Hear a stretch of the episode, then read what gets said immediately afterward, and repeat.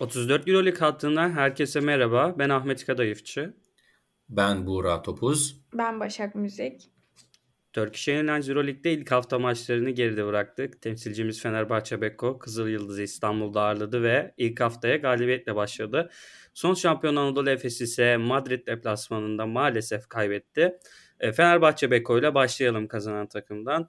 Ee, yeni bir kadro, yeni bir koç. Euroleague üzerine Fenerbahçe adına büyük beklentilerimiz vardı. Ee, Fenerbahçe maça savunma ağırlıklı, e, tempolu oynayan, fizikli bir 5 ile girdi. E, 14-0'a kadar çok iyi iş çıkardığını gördük Fenerbahçe'nin. Özellikle Pierre Henry'nin, Sheon Veseli'nin, Dechampierre'in savunma baskılarıyla e, Kızıl Yıldız oyuncularına çok fazla top kaybı yaptırdığı ve rebound şansı vermediğini gördük.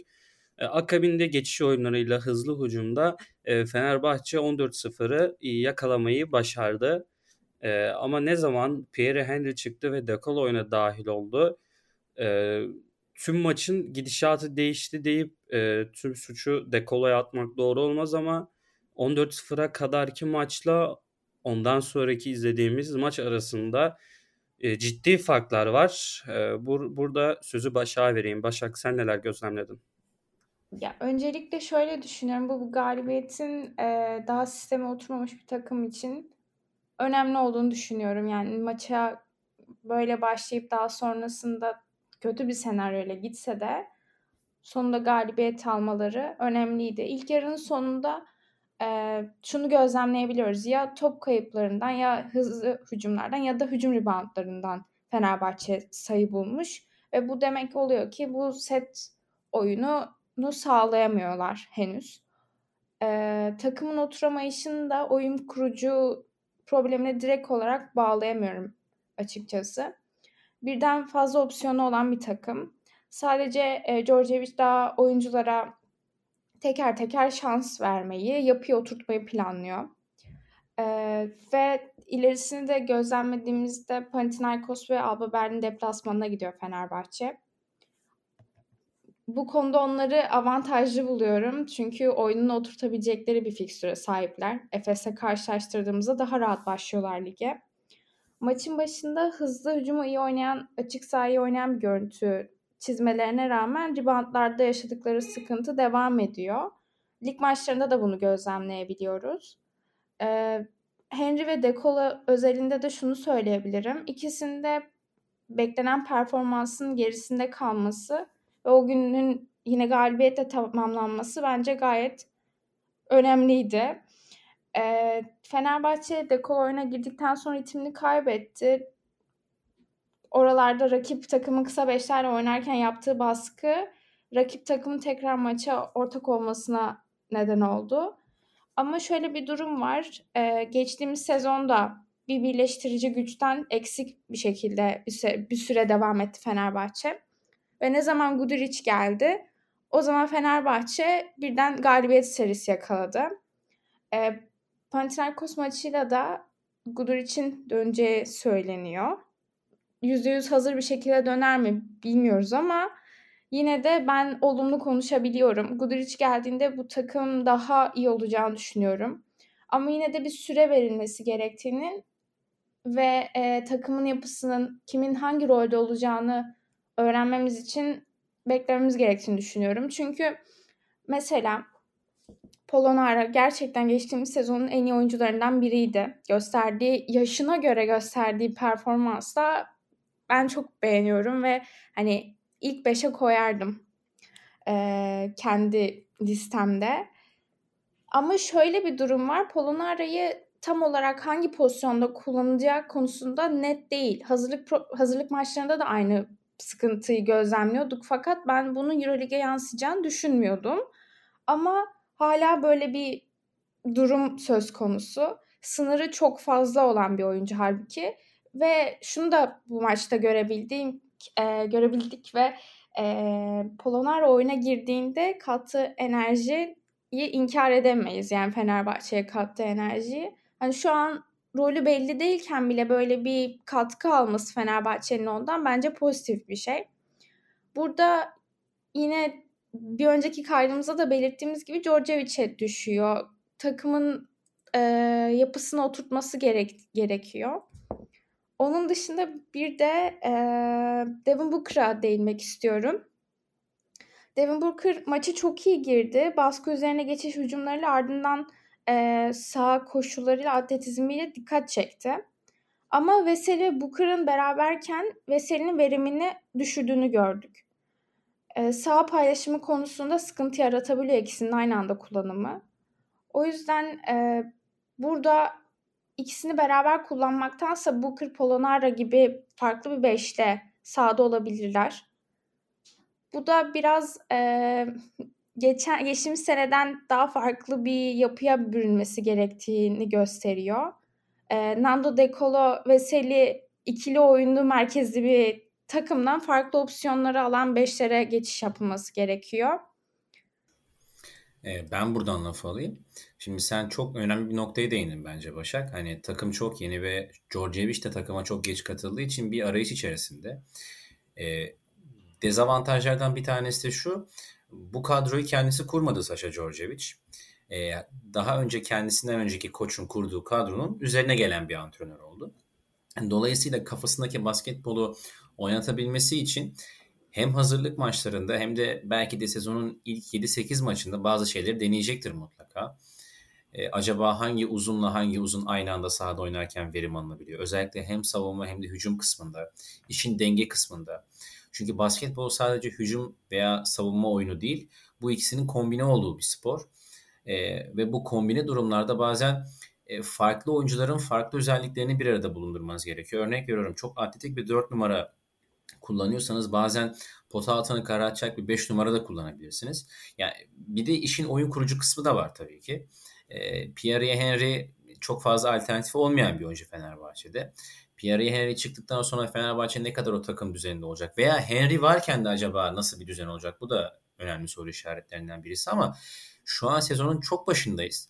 Yani kesin yargı verebilmek için veya Fenerbahçe şöyle oynar, geleceği şöyle olur, böyle olur demek için bence çok erken bir zamanlama. Ne olursa olsun yani 20 sayılık bir galibiyet de olsun böyle 4 sayılık ve çok düşük skorlu geçen bir maçın sonunda da gelen galibiyet olsun hiç fark etmez. E, Fenerbahçe için şu an önemli olan öyle ya da böyle bir şekilde takım sinerjisini oluşturabilmek için bir galibiyet elde etmek. Çünkü yeni kurulan takımlar hem antrenörü yeni hem de oyuncuları yeni. Yani bu tarz oluşumlar genelde yolda şekillenen oluşumlar yolda şekillenebilmesi için de galibiyetler alması gerekiyor. E, bence Fenerbahçe için e, tamam hani bazı basketbol otoriteleri tarafından, taraftarlar tarafından çok hoş olmayan bir galibiyet. Hani çok düşük skorlu, başa baş geçti vesaire ama e, sonuçta galip geliyorsanız önemli olan budur normal sezonda. Bence hayırlı oldu Fenerbahçe için. Ki Panathinaikos maçında da bence bu olumlu yansıyacaktır. Takımdaki oyuncular neleri iyi yaptıklarını, neleri kötü yaptıklarını bence çok daha net bir şekilde analiz edeceklerdir. Çünkü hazırlık maçının e, sonuçları çok başka oluyor oyuncuların yani mental açısından mental açıdan söylüyorum. Resmi maçlardan sonra maçları analiz etmek çok daha farklı. Yani ikisi arasında çok büyük ciddiyet farkı var. Evet Fenerbahçe İstanbul Cup'ta Unix kazan ve Partizan'a karşı maç yaparken oyuncular illaki yani biz burada hata yaptık, burada eksiklerimiz var, şurada eksiklerimiz var diyebilirler ama artık bu saatten sonra hem Basketbol Süper Ligi maçlarında hem de Euroleague arenasında yapılan hataların telafisi çok daha zor ve daha büyük bir ciddiyet gerekiyor bu durumda. Bence Fenerbahçeli oyuncular da antrenörler de bunun bilincinde yolda da güzel şekilleneceklerini düşünüyorum ben. Dediklerinize ben de büyük ölçüde katılıyorum. Ee, şöyle bek yapayım. Ben de biraz e, dikkatimi çeken e, bazı isimlerden teker teker gitmek istiyorum. E, Pierre Henry'nin bir savunma katkısı getireceğini e, elbette bekliyorduk ki öyle de oldu. E, Kızı Yıldız oyun kurucusu Nate Walters'ın Walters'ı Pierre Henry savunurken ve başkası savunurken ki e, hali gerçekten çok başka. Yani çok e, sıkıntı çeken bir Nate Walters vardı. Ki perde alsa bile hani switch'te işte bir şey yok geliyor, bir Veseli geliyor e, tepede karşılama konusunda e, Fenerbahçe çok iyi iş çıkardı. Pierre, Pierre Henry'i burada e, ben tebrik ediyorum şahsen. E, uzunlardan bahsetmek gerekirse Veseli 35 dakika oynadı. Eğer bu sezonu yayılacaksa iyi bir durum değil. Böyle bir durumda hani Başak'ın söylediği acaba uzunları e, kombine şeklinde kullanmak acaba nasıl bir çözüm olabilir? İşte e, Booker Polonaralı beşler olabilir veya işte geçen seneki alıştığımız beşler işte Veseli Bartel Pierre veya hani Veseli Pierre kullanıp e, 1-2-3 numarada e, Henry, De Colo, Sheok, Gudur için olduğu e, kombine kısa beşler e, verimli olabilir gibime geliyor. Yani evet bu kadar çok oyuncunun geldiği bir takımda hazırlık maçlarının yeterli olduğunu beklemek çok doğru olmaz. E, o yönden koça büyük iş düşüyor. E, Dekol'un da üstüne gitmemek lazım. Yani tek maç üzerindeki formsuzluktan e, Dekolo'yu yargılamamak gerektiğini düşünüyorum. Biraz e, kayda sert girmiş olabilirim Dekolo konusunda. E, evet Fenerbahçe'nin gelecekteki iki maçı oyununu oturtma anlamında ben de çok olumlu buluyorum ki umarım öyle de olur. Buradan da Efes'e geçebiliriz. Burak son şampiyon Anadolu Efes çizgisinden çok uzak gözüktü. Yani Shane Larkin her ne kadar e, geçen sezona göre sezona e, daha sağlıklı ve formda girerken e, diğer oyuncuların o çizgide olmadığını gördük. Burada her ismi sayılabiliriz. Ve buna ek olarak 5 e, numara pozisyonunda e, darmadağın etti Real Madrid. İşte Poirier'dir, Tavares'tir ki rebound sayıları da e, bunu çok destekliyor. Mesela e, Anadolu Efes 4 hücum reboundı alırken maç boyu Real Madrid 16 tane hücum reboundı almış. E, yani reboundlarda bu farkı gördükten sonra skor anlamında da farkı gör, bu farkı görmek normaldir diyebiliriz değil mi Burak? Bence normal değil. Maçın hakkı en az 20-25 sayı farktı. Yani son anlarda bir Real Madrid'de konsantrasyon düşüklüğü oldu. 13 sayıya kadar düştü. Hatta 11 sayıydı. Sonra son topta bir bir basket buldular. 13 sayıya kadar çıktı. Yani ben dedim ki arkadaşlara yani WhatsApp'ta konuşurken ya dedim ben bu kadar kötü bir görüntü gerçekten beklemiyordum. Evet e, Real Madrid'de bir değişim rüzgarı var. Bence uzun rotasyona çok güzel hamleler yaptılar. Geçen sene Vincent Poirier e, Euroleague'de oynayamadı ama bu sene Euroleague'de oynayacak bir oyuncu. Walter Tavares, daha Trey Tompkins gelecek, Anthony Randolph gelecek. E, Gershon Yabusel var Asvel'den gelen ki o da NBA patentli bir oyuncu. E, Anadolu Efes cephesine baktığımız zaman önce veda eden sonra takımda nasıl kaldığını anlayamadığımız bir Adrian Moerman var. E, sezona çok hazır başlayamayan bir Chris Singleton var. E, artık şut özelliği olmayan ve rakip uzunlar için avantaj teşkil eden maalesef söylüyorum bunu. Brian Dunstan var. E, Tibor Plyce yine çok az süre aldı. E, geriye Filip Petrushev kalıyor ki Shane Larkin'den sonra en efektif oyuncu genele baktığımız zaman. O da aslında Ergin Ataman da bunu daha sonra söyledi. Hücumda gerçekten bir kumaşı var Petrushev'in. Bir kere top hassasiyeti, sezgisi, footworkleri vesairesi gerçekten çok iyi. Ama işin size kısmında biraz geride kaldığı için savunmada en ufak bir post-up denemesinde rakipler karşısında çok zorlanıyor Filip Petrushev. Bu e, NBA arenasında her ne kadar sıkıntı yaratmayacak olsa da Avrupa basketboluna gerçekten çok sıkıntı yaratacak bir özellik. Özellikle işin savunma kısmında. E, bunu Ergin Ataman nasıl çözer, nasıl yapar bilmiyorum. Hani bu yolda şekillenebilecek veya daha sonradan değiştirilebilecek bir durum da değil. Hani var olan sabit bir durum bu uzun rotasyonun yetersizliği. E, şöyle bir durum kalıyor. E, yani Shane Larkin, Vasily Misic, Rodrik Boboa, e, Kurnosav Simon gibi oyuncuların yaratıcılığına kalıyorsunuz bu sefer. E, Shane Larkin geçen seneye kıyasla çok iyi başladı. Evet çünkü geçen sene hem Covid oldu, iki dizinden birden ameliyat oldu. E, yerli statüsünde oynayabilmek için milli maçları bekledi ki milli maç penceresi de çok sıkışıktı. Bir türlü o ritmini oturtamadı. Ama şimdi hem dinlenmiş hem sakatlıklarını atlatmış ve mental olarak da sezona hazır başlamış bir Shane Larkin var ama basketbol bir takım sporu, şahsi bir spor değil.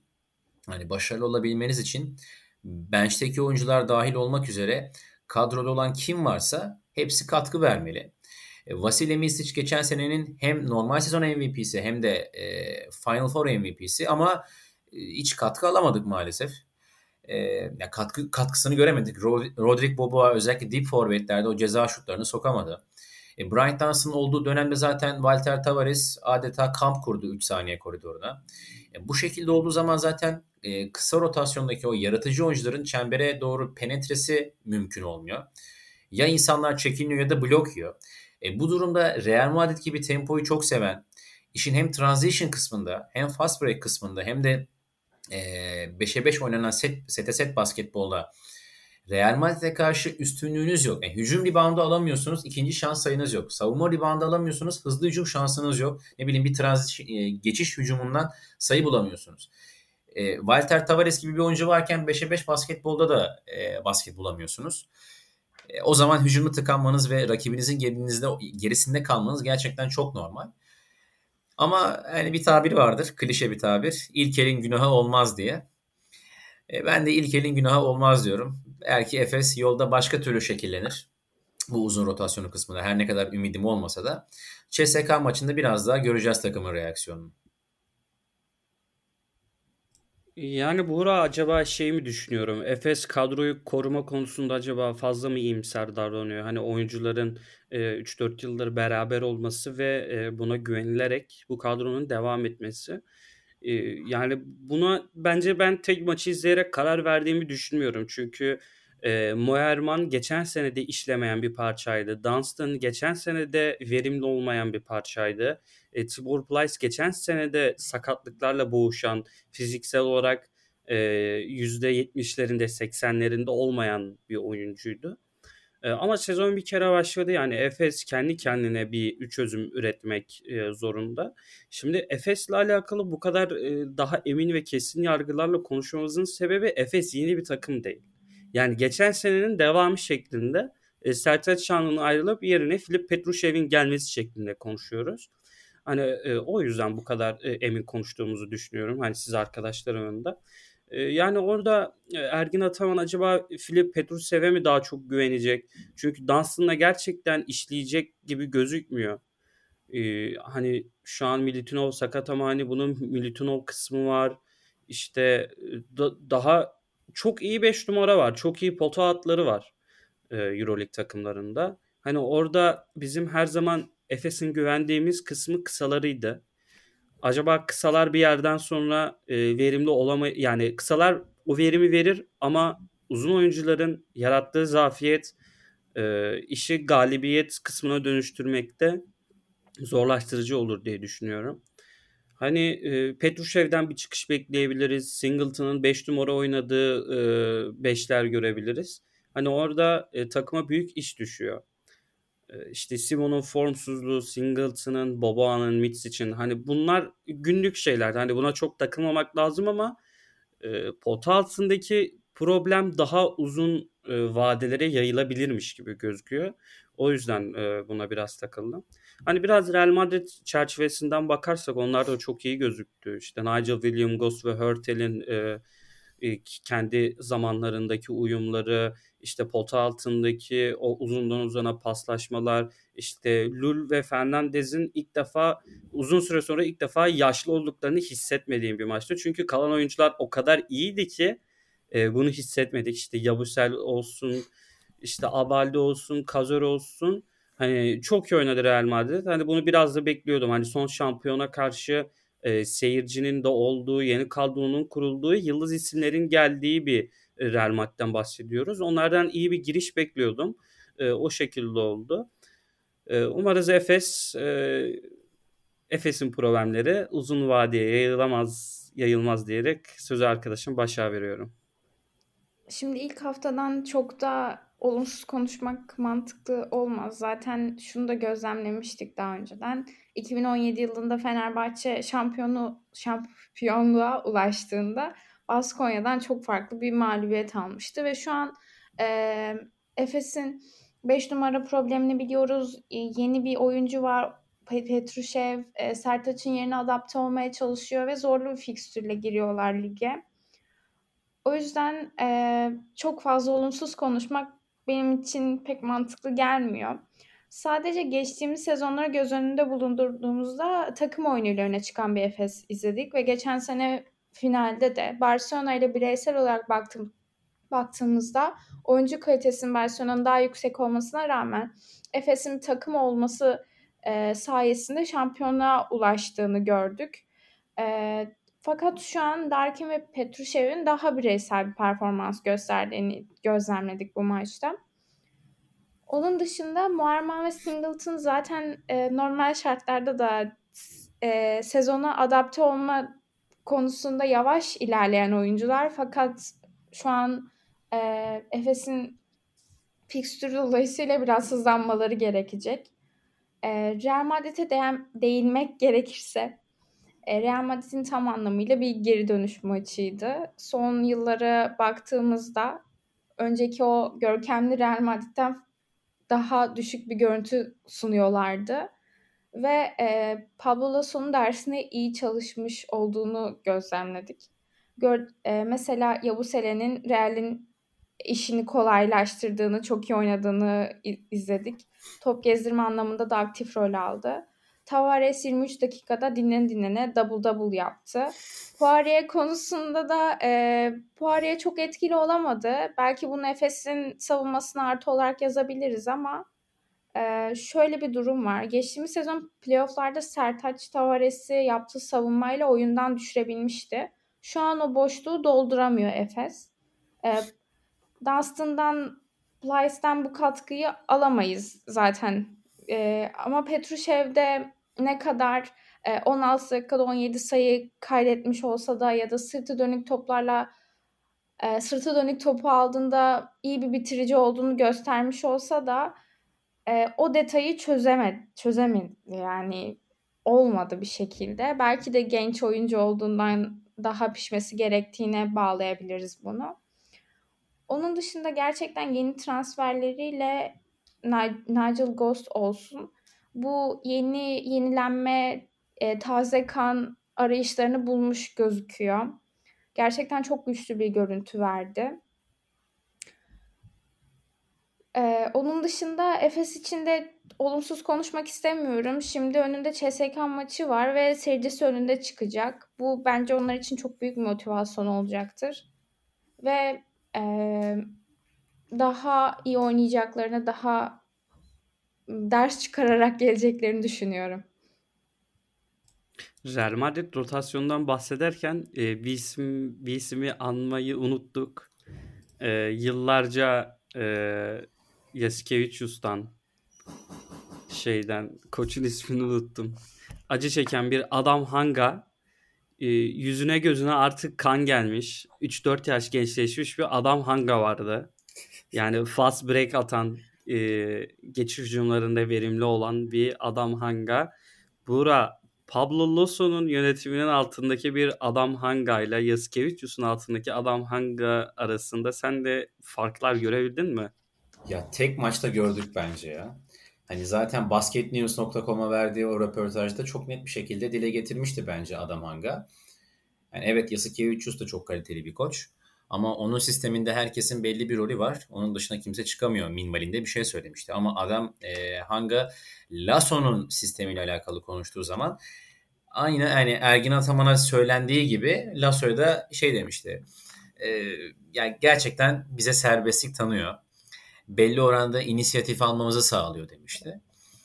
Aslında sadece bu anlamda değil. Yani Real Madrid çoğu zaman böyle bir sistemdi.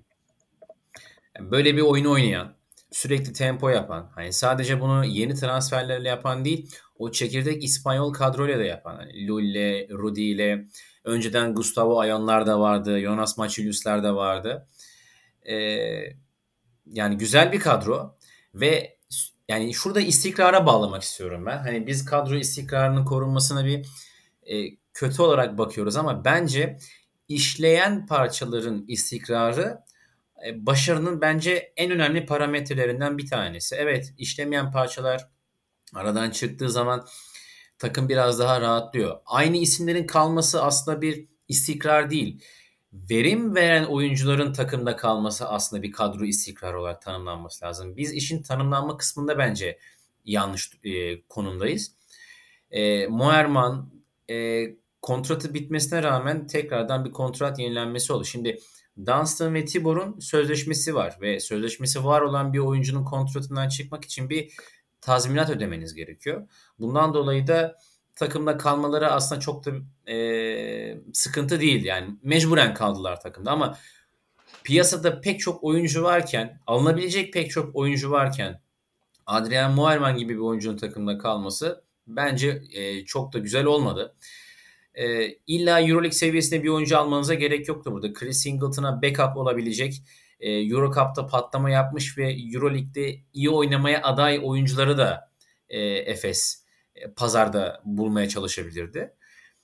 Yani Alper Yılmaz'la Ergin Ataman'ın vardır bir bildiği deyip e, bunu kapatmak gerek. Bir de son bir şey söylemek istiyorum. Başak'ın söylediğine ek olarak. Yani Larkin'in Petrushev'in bireyselliğe kaçan oyununu izledik. Evet aslında bu e, bireyselliğe dönüşen bir oyun oldu yani. Bireyselliğe doğru evrildi. Çünkü şöyle bir şey aklıma geldi benim sen öyle bir cümleyi söylerken. Maçın başında Kronoslav Simon'la Brian Dunstan'ın oynadığı bir ikili oyun vardı.